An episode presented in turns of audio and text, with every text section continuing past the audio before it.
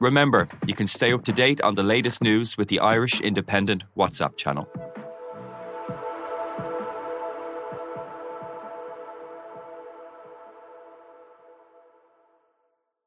On the latest episode of Real Health with me, Carl Henry, I'm delighted to be joined by international best-selling author Haemin Sunim, telling us what to do when things don't go your way. When we are, you know, very young and have a first love, and the first love did not work out, we feel as though this is the end of the world. However, we learn that is not the case. We move on. We find some other people. So we begin to see that uh, when things don't go your way, uh, maybe it's not the end. As ever, we're available on all podcast platforms. Nominated for Best Documentary at the upcoming Irish Podcast Awards, this is Tainted Gold, the Michelle Smith story. So the waiting is almost over now. It's up to the starter. Clean start. I train six days a week. I only have one day off. I train six hours a day. All I do is eat, sleep, and train. Smith is not letting them get away from them, and you can hear the crowd going wild. I think on some level, I presumed she would fail. I don't think anybody expected what ended up happening. 100 metres to go for a second gold medal for Michelle Smith. Can anyone catch her at this stage? She's 15 metres to go to the turn. I think I was just shocked. I think I was in shock. Turn for the final 50 in front. Bear in mind, Ireland has never won a swimming medal of any colour, and they're looking at gold. Absolutely astonishing, astonishing achievement. And, you know, from the moment that happened then, I mean, the, the country went absolutely crazy, absolutely crazy. Seven short days in Atlanta propelled Irish sport in general onto an altogether different plane. Ireland's greatest Olympian, Michelle Smith. My name is Kieran Lennon, and you are listening to Tainted Gold, the Michelle Smith story, a three part series that traces her rise and fall, as well as the deep scars that remain to this day. We asked Michelle Smith to contribute to this podcast, but she said she was not available. She has always denied accusations of cheating during her swimming career, and in a recent statement to RTE Radio, she said her Olympic success was a culmination of 17 years of training and dedication to her sport.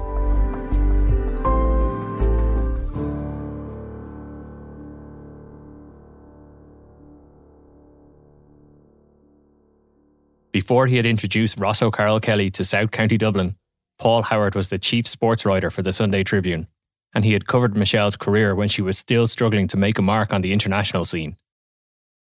I'd known um, Michelle Smith. I, I, I knew about Michelle Smith and wrote about Michelle Smith um, from the early nineties. Um, I knew she had she had swum uh, at the the Seoul Olympics in 88 and then in Barcelona in, in 92. And I think I interviewed her twice before the, in the lead up to the Barcelona Olympics. I really liked her, you know, she, she was, she was really personable and, you know, very ambitious and um, just good, good company. She went to Barcelona and she posted performances that kind of suggested this was the end for her no one really expected her to be around in Atlanta, and I think, think given her kind of her age profile, and didn't expect her to see to see her swimming internationally at that level again. Michelle didn't get out of her heats in Barcelona, and her Olympics passed by with little attention. Her performances generated only a few paragraphs in the Irish Independent underneath stories about Gary O'Toole's disappointments in the pool. However, the 1992 Games wasn't the end for her, but a turning point and Michelle would later write about her first meeting with Eric in her diaries for the Irish Independent. I'd finished my swimming at the 1992 Olympics and went for lunch with this Dutchman who brought his friend, Eric de Bruin, along, and we'd a good time. I thought he was nice. When lunch was finished and we were about to leave, I told myself I better act fast or this one might get away. I took a deep breath and asked, What are you doing tonight? Look, love at first sight is an old cliche, but anyone who knows them uh, or remembers that time would almost would say that. That's Paul Kimmage of the Sunday Independent. You know, it was almost the old classic turnabout. And then it went quiet for a little bit. I mean, it might not have gone quiet, but I certainly wasn't writing much about swimming after the Olympics. And then I remember my my desk in the Sunday Tribune office was right next to the fax machine, and it was really annoying because fax was was just come through all day, and it was um, these are the days before email. Uh, I remember faxes started coming in started coming in uh, about these performances. Michelle Smith was was swimming. She went to she went to Holland to live with him, um, and didn't didn't retire, and then you know, just sort of started to not just steadily improve as a swimmer. It were, there were astronomical improvements she was making as a swimmer, and there, we were. I was learning about them through these faxes that were coming in. I don't. I can't remember who was sending them. Whether it was the Irish Amateur Swimming Association or whether Michelle was sending them herself. But suddenly it was it was clear that something was happening. You know, she she, she was becoming uh, one of the best swimmers in Europe, I suppose, at that stage. And uh, yeah, it was it, it, was very unusual. Gary O'Toole tells a story about the he was at Barcelona with Michelle, obviously, and he came home and hadn't didn't see her for uh, over a year until the World Short Course Championships in Palma de Mallorca, and he hadn't seen her uh, in over a year. And they were in the warm up pool uh, before the event, and he saw her for the first time, and he was like stunned by the change in her physical appearance. She looked so much stronger than he'd remembered her before. And he made a remark to her. Uh, he remarked on this to her about, you know, look, Gidio, just I don't know what you're doing, but you know, be careful. Now she denies that conversation happened. Okay, she denies that conversation happened, but that was that's Gary's remembering of it. That uh, he saw her for the first time in over a year, and that there was a noted change in her physical appearance.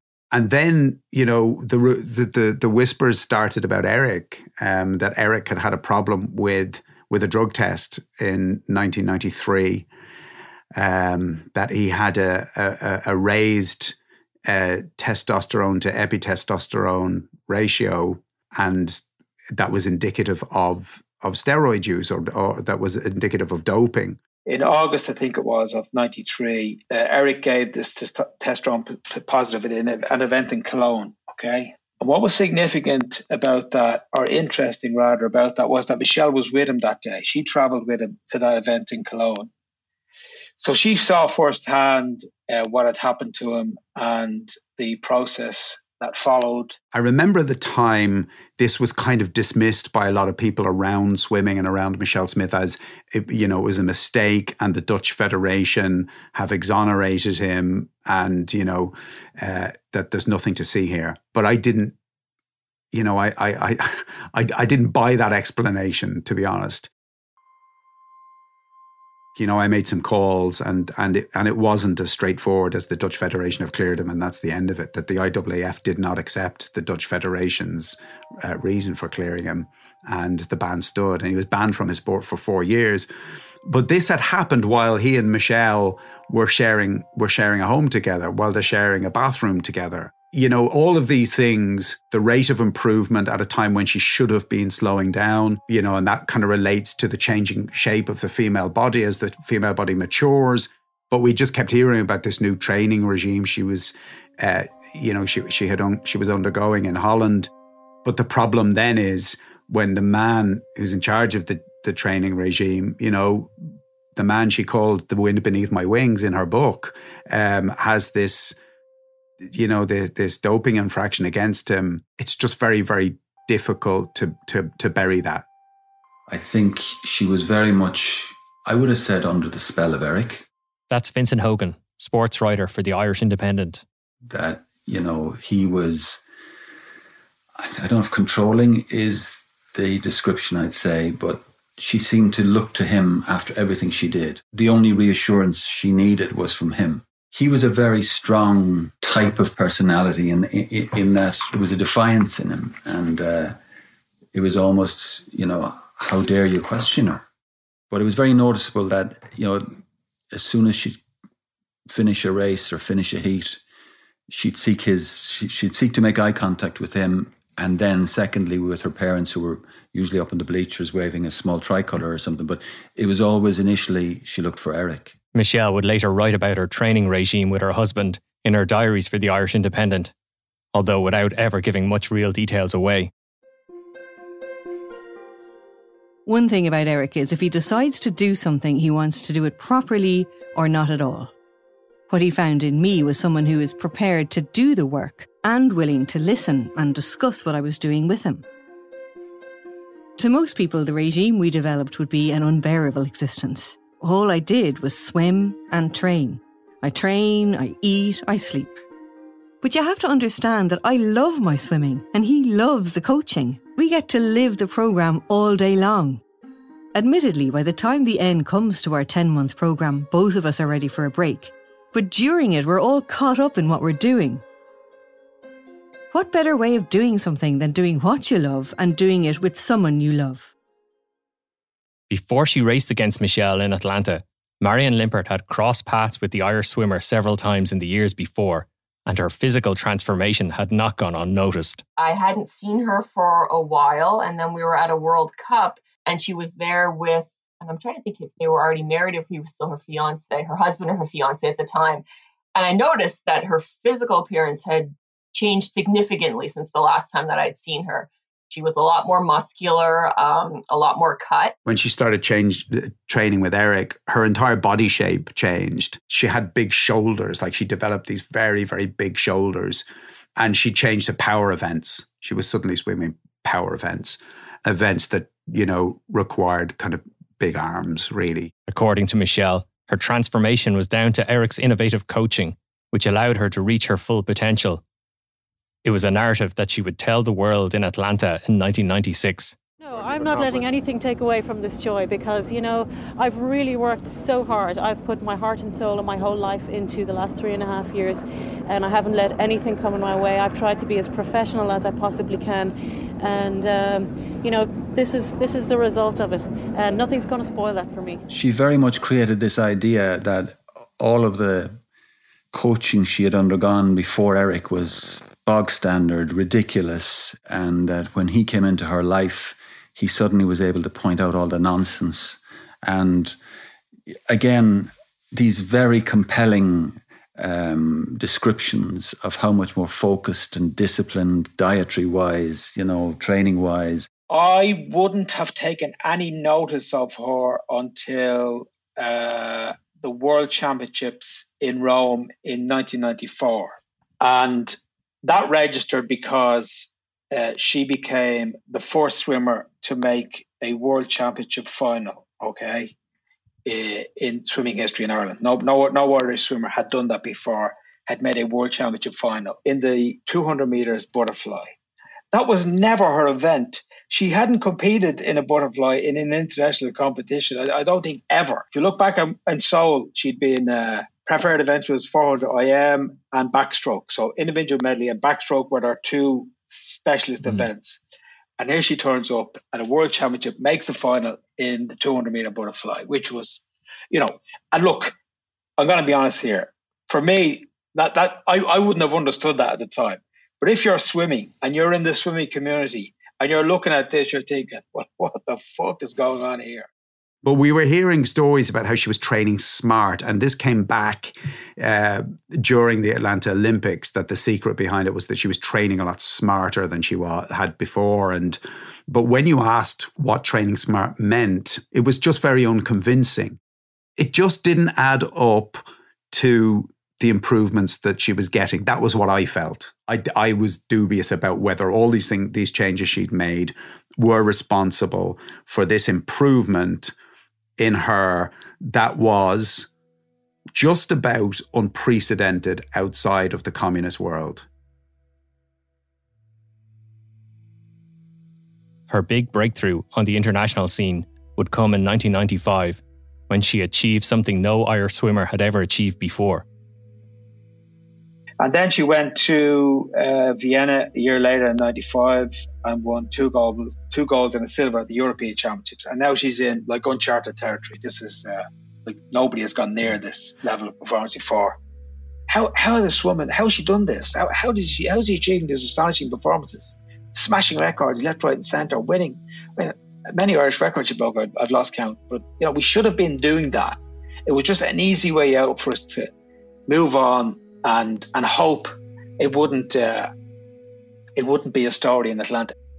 However, Irish sport and Irish society was also a very different place in 1996, and doping issues in sport were a more foreign concept. The Americans, they were caught on drugs, but no Irish person was ever caught on drugs because no Irish person ever takes drugs. The Americans uh, are not in any position to cast aspersions on people. Michelle's got there by hard work. Yeah, there was a certain smugness about us, definitely. Uh, we, we, we really, you know, certainly in mainstream media, we, we didn't for a second think that that was going to happen with our athletes. And obviously, no Irish athlete had ever tested positive at the Olympics. I think probably there was an element of we're above that kind of thing in Ireland. During the 1996 Games, while the spotlight was on Michelle in Atlanta, Paul Howard decided to dig deeper into the story of Eric de Bruin, the leading Dutch discus thrower who had undergone his own transformation from track and field athlete into a world class swimming coach. During the Atlanta Olympics, I realized that Eric was the story. I wasn't in Atlanta for the Olympics. I was working on the desk in the Sunday Tribune. I was second or third in the pecking order as a sports writer at the time. So I was based in Dublin and I was thinking how how could I cover the story from from this part of the world? And I thought the story was Eric. I really did. I thought, you know, we've got somebody in Atlanta covering that side of the story. I need to find out about Eric.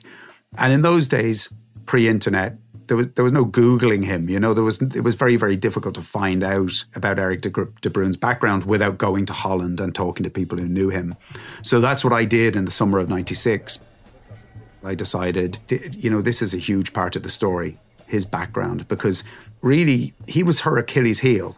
His background, his positive dope test, uh, was a weak link in the chain. It was the thing that spoiled the fairy, the fairy tale story. Just the one little ugly blemish that just spoiled the fairy tale story. So I went to Holland and I met a few uh, sports journalists who knew Eric, who'd known him for years, and kind of put this picture together uh, of of what he was like. And he had done an interview with a Dutch newspaper called De Volkskrant, either that year or or the year before, in which he had spoken about his attitude towards doping, and uh, yeah, to to say it would be it was ambivalent was would, would be generous. Um, he talked about how Ben Johnson was the hero of the Seoul Olympics, regardless of what he'd he'd taken, and he felt that you know cheating was something that went on in in all aspects of life, and you know what what was cheating for one person might not be cheating for another person. He felt that sport wasn't a level play, playing field anyway. And he said that doping was essentially just a list of substances that you weren't allowed to take. So it was it was very interesting, but it was the first sort of crack in this facade that had been constructed of the swimmer you know who had who had made this these unlikely improvements and become the greatest swimmer in the world. And you know her, the prince charming standing behind her who had been wronged by his sport. It was this picture was suddenly started to emerge um, of Eric de Bruin is quite a different character to this um, this this discus and shot putter who'd been unfairly maligned by his sport and driven out of his sport. Um, it was it was far more complicated than that. And we published the story in the Sunday Tribune in between. I, it was actually the, the it, it was the end of the the week when she won all the medals. So it was just so it was kind of it was that Sunday and yeah, it, it suddenly suddenly after that piece appeared it, it kind of felt like Eric was a problem then. But it wasn't just Eric. Michelle faced scrutiny and questions directly. She was celebrated as an Olympic hero on her return to Dublin, but those who had asked questions during the Games were not going to drop the topic now. And for almost two years, they would dig deeper into her story, revealing issues with her availability for drug tests and pushed her to reveal the secrets of her success. And then, out of nowhere, in April 1998, the news broke that she was facing a charge of tampering with a drug test. Marianne Limpert was one of the swimmers who had finished second to Michelle in Atlanta, and the news shocked her. It totally caught me off guard. Um, we were actually preparing for the Commonwealth Games in Malaysia in 98. So we had just, I'm trying to think if we had just come off the meet and we were getting ready for the camp. Anyway, we were leaving it, and yeah, it came out of nowhere. Like I just know one of our, our um, media um, attaches kind of said, look, okay, just so you know, you're probably going to have to do some interviews because this is just broken. And I was like, what?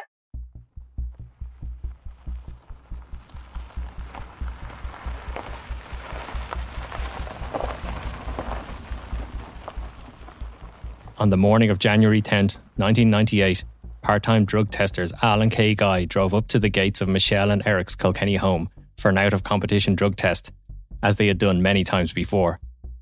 Michelle would unlock the gates and return to the house, and when Al and Kay entered to collect the urine sample, Michelle was out of sight.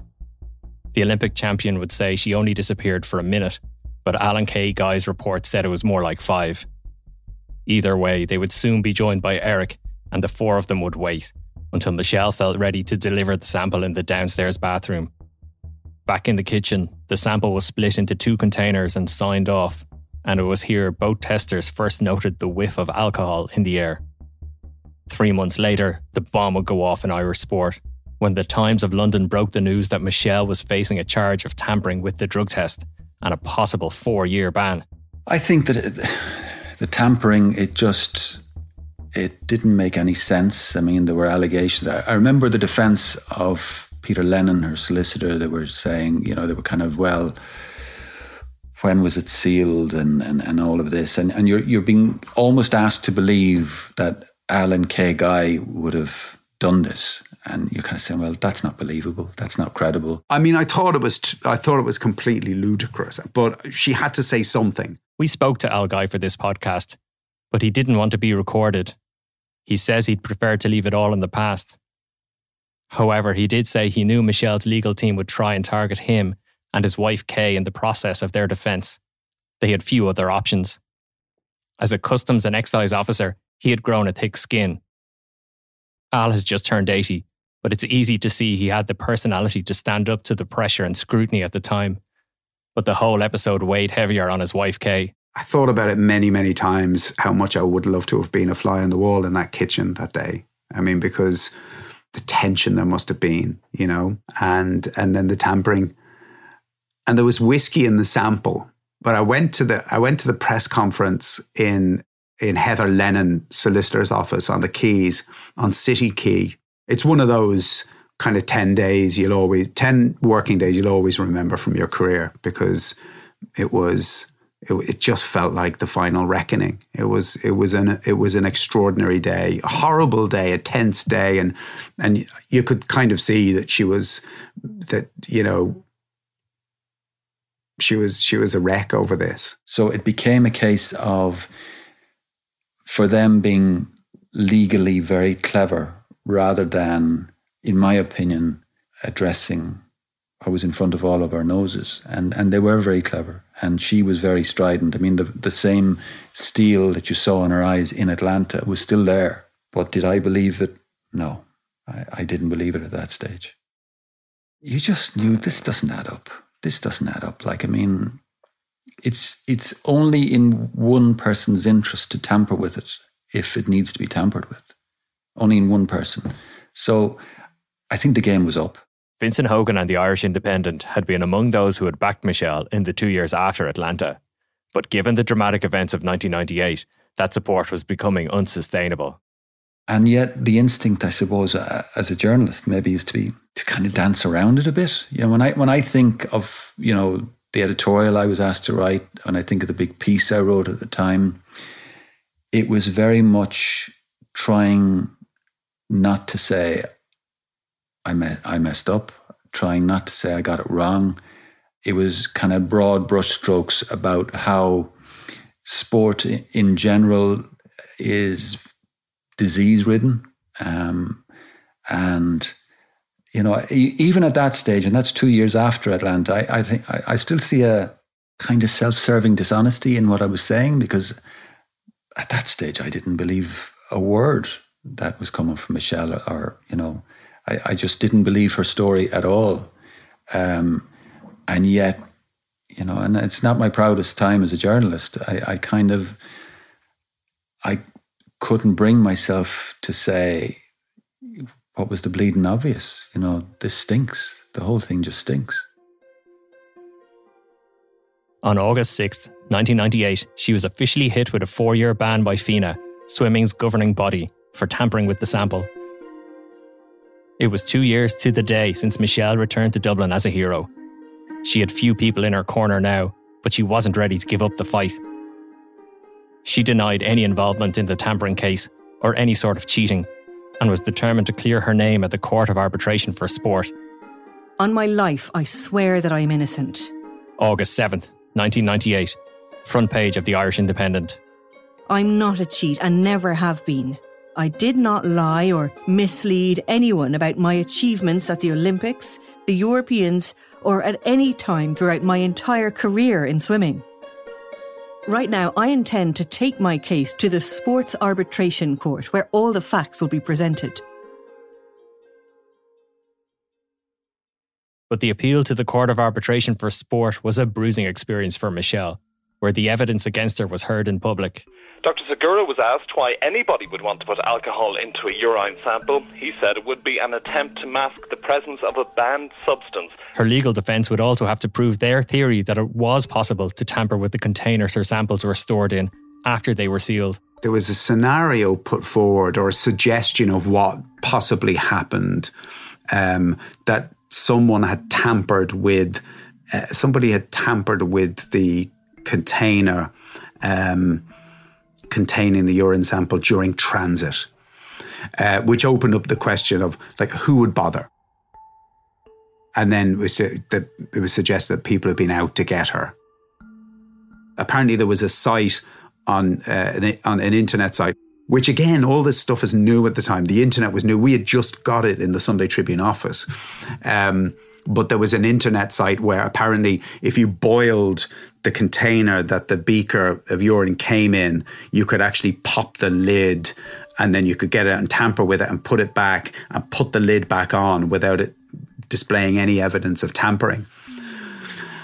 And when she appealed uh, the FINA um, ban on her to the Court of Arbitration for Sport, one of the one of the things was she, she her, her legal team had to actually demonstrate how this might conceivably happen um, in laboratory conditions, and they tried and they failed.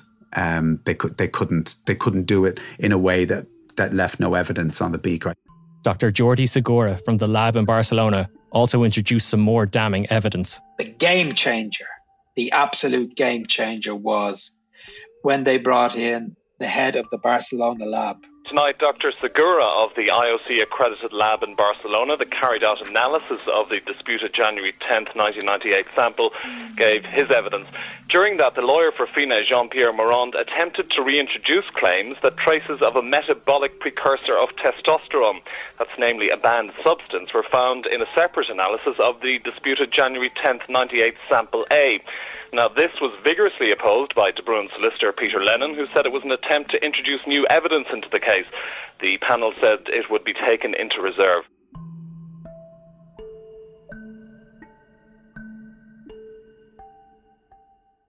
They weren't able to actually identify it as androstenedione at the time they brought the tampering charge. Okay, it was in the case as it was presented to her, testos- it was presented as a testosterone precursor.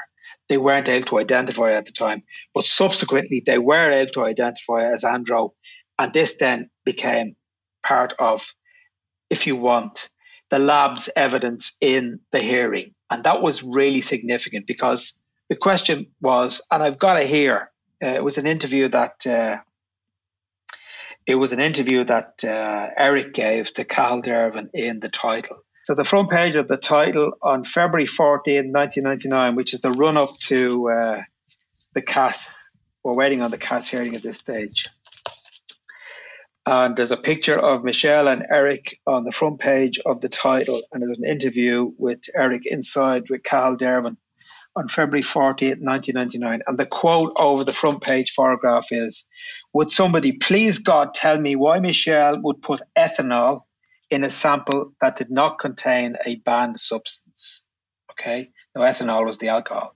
Would somebody please God tell me why Michelle would put ethanol in a sample that did not contain a banned substance? And the answer came from Jordi Segura at the CAS hearing. It did contain a banned substance, and a subsequent test contained a bad, bad substance, substance, the same bad substance, and one just before that. So that was it. Game over. The Court of Arbitration upheld the four year ban, which effectively ended the career of Michelle Smith, who was 29 at the time. The game was up then. She announced very, very soon after the the CAS ruling that day, I think, that she was retiring from from public life as well. Like you know, she wouldn't be commenting on this at all, and and just sort of she would be accepting. It was the end of the road because there was nowhere else to go after after after CAS ruled. But that was the end of it. You know that that was that was the end of the story. Michelle would not compete in the pool again and would return to university to study law, embarking on a new career.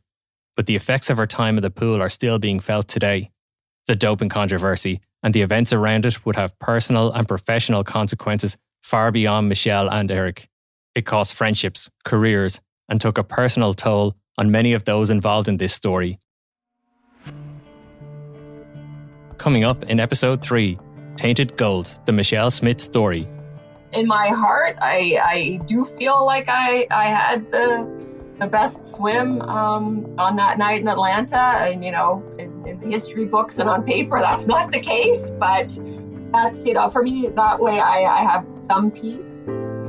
It did, it did scar me in a sense, in that it, it became very, very divisive between journalists. Like, I wouldn't have had a civil word between myself and Paul Kimmage for 15 or 20 years after that.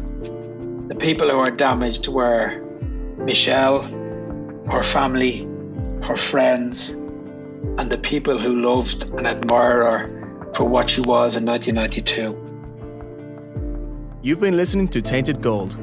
This was produced by Kieran Lennon and Shane Brennan, with sound design from John Smith. Thanks to RTE for the use of archive audio. Listen and follow on Apple, Spotify, or wherever you get your podcasts.